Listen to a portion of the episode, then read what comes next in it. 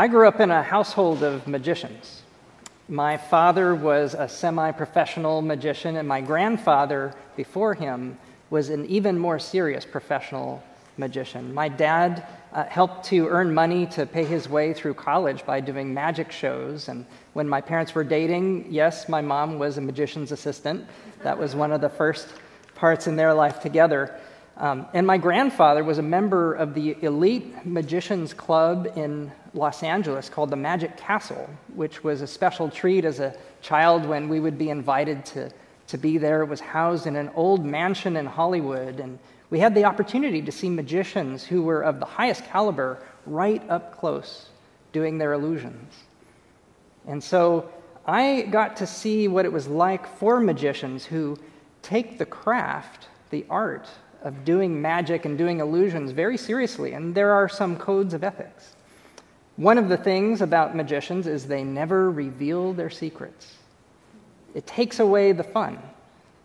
And what a strange thing it is, if you stop and think about it, why it is fun for us to watch somebody do something that we know is false and to let ourselves be, uh, be tricked to watch these illusions, and we know that they're not true, which I think is part of the excitement. We can't believe our eyes, and we almost begin to suspend our belief when we see what we can't describe.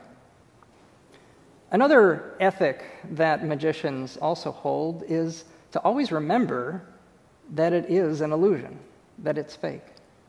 You see the silly names and the big costumes that some of them take on, that's part of it. It's a show, it's not real. That's important for the health of the practice of that particular art. And one of the interesting tricks that uh, allows magicians to do their craft uh, that I observed is behind many of, of the illusions that you see magicians do is the trick of getting people to look where the magician wants them to look the, that you may be doing something with one hand so that people don't see what you're doing with your other hand. And so basically, people don't see the truth that's right in front of their eyes, but they see the illusion and they enjoy it and they buy into it. And I have seen this in other places. Once, when I was in my early 20s, and I had some friends that were part of a different denomination than the Episcopal Church, and they invited me to their church. Um, I went along with them. This was an evening service in a church that was basically in a warehouse kind of a place. And, and let me say, just to be clear, my view about denominations, Christian denominations, I am sort of like Abraham Lincoln, who allegedly said, Whatever you are, be a good one. Well, this wasn't a, a, a good example of whatever that tradition was there was a person up front, and it was a very small crowd of people, but the person up front with the microphone claimed to have the gift of prophecy, and he decided he would prophesy over every single person in attendance that day. So instead of coming forward for communion, it was too awkward not to, but even I got in line and went forward. And when I saw him up close, and I saw the way he carried himself, the way that he sold the illusion, I recognized what I was seeing. And this art of being able to misdirect attention the way that a person wants to do is useful in other arenas too. Think of P.T. Barnum. P.T. Barnum, when he wasn't busy running his circus or reminding people that there was a sucker born every minute, what did he do? He was the mayor of the city of Bridgeport. Today, we are remembering the Magi and the word magi comes from the word magic. They were people who were so wondrous that people felt that there was something about them that was magical. But for them, it wasn't a trick. Their gift was being able to see, to behold, to read what was true, what was really going on. And to be clear, they were outsiders. They came from a, an exotic, distant place. They appear, they're not the people who are supposed to get in on the good news first, but they do. They're the ones who are able to look at the night sky, to read the stars, and to know where the light is leading them. And it's also true that it was a very dark time in which they lived. They were dealing with a notorious personality named Herod the Great. Herod the Great is known by historians as, as a, a ruthless person. He was somebody that, if he saw power in any other place being expressed, all he could see was rivalry, and he would squash it, which is what is told in the story today. Jesus is born, and people say, This is a new king, a baby that has been born who will reign as a king. And Herod's clear plan is to destroy the baby Jesus. And he hopes to use the wisdom of the wise men to do that deed. But the wise men are brave. They could see what was true better than others, and that protected them. Well, here we are at the end of a week that has been unforgettable.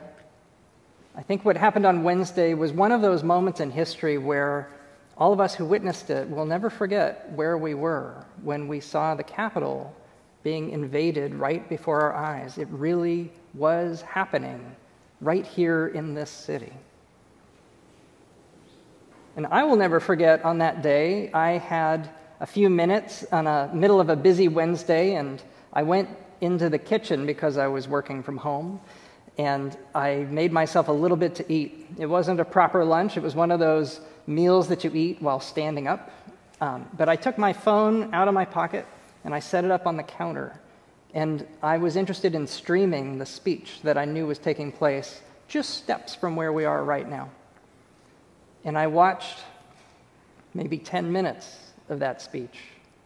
And I recognized the art of a very, very skilled illusionist. I recognized the practice, like surgical precision, with the words and the way they were delivered and the showmanship of getting people to look exactly where the President of the United States wanted his followers to look and see exactly what he wanted them to see, and maybe not see other things that possibly could have been seen at the moment. And the very next people that I spoke to after seeing that I shared with them how troubled I was. And I said, Something really bad is about to happen. I don't think any of us really could have predicted exactly what was about to take place. And there's so much that we could talk about regarding Wednesday, including the display of privilege that took place, the desecration of our Capitol building. We could talk about the double standard in the way that the security treated the mob who was coming in, destroying and invading the Capitol space, who were mostly white people. But here today, as we think about the gift of the Epiphany and the discovery and the light that it brings, I'm interested in noticing the damage that occurs when deception and illusion take the place of truth. To fa- paraphrase what has been often repeated, especially lately, we can disagree about opinions, but where will we be if we cannot accept that facts are facts? We are not entitled to different facts. There is truth and there is fact, like the fact that the election was not stolen. And we now have a situation where the fabric of our republic is in serious peril because literally millions of people believe that it was.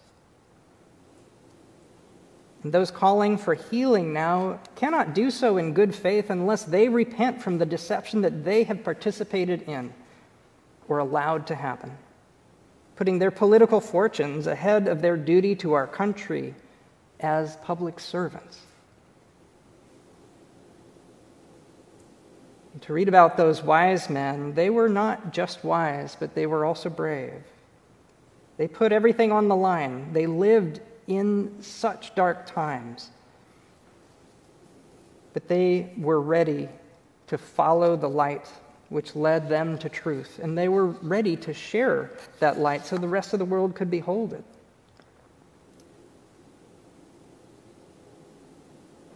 And I think at this time, we reasonably may be asking ourselves, many of us may be saying,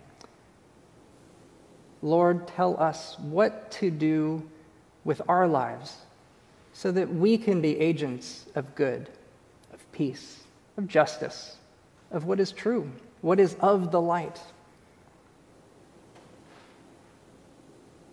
William Sloane Coffin shared this in a sermon on the Epiphany. He said, Christ tells us not what to do, but how to be.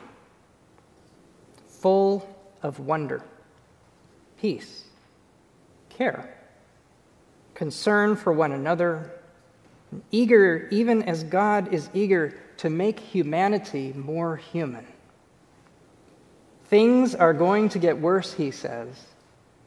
Things are going to get worse, and when things get worse, we have to get better. The meaning of this day and this season is about light coming into the world and our discovery of it. And it is also about courage, for us to have the courage, like that of the wise men, to journey away from the world of illusion and to follow that light faithfully that leads us to God, which empowers us to be truth tellers and love bearers. Amen.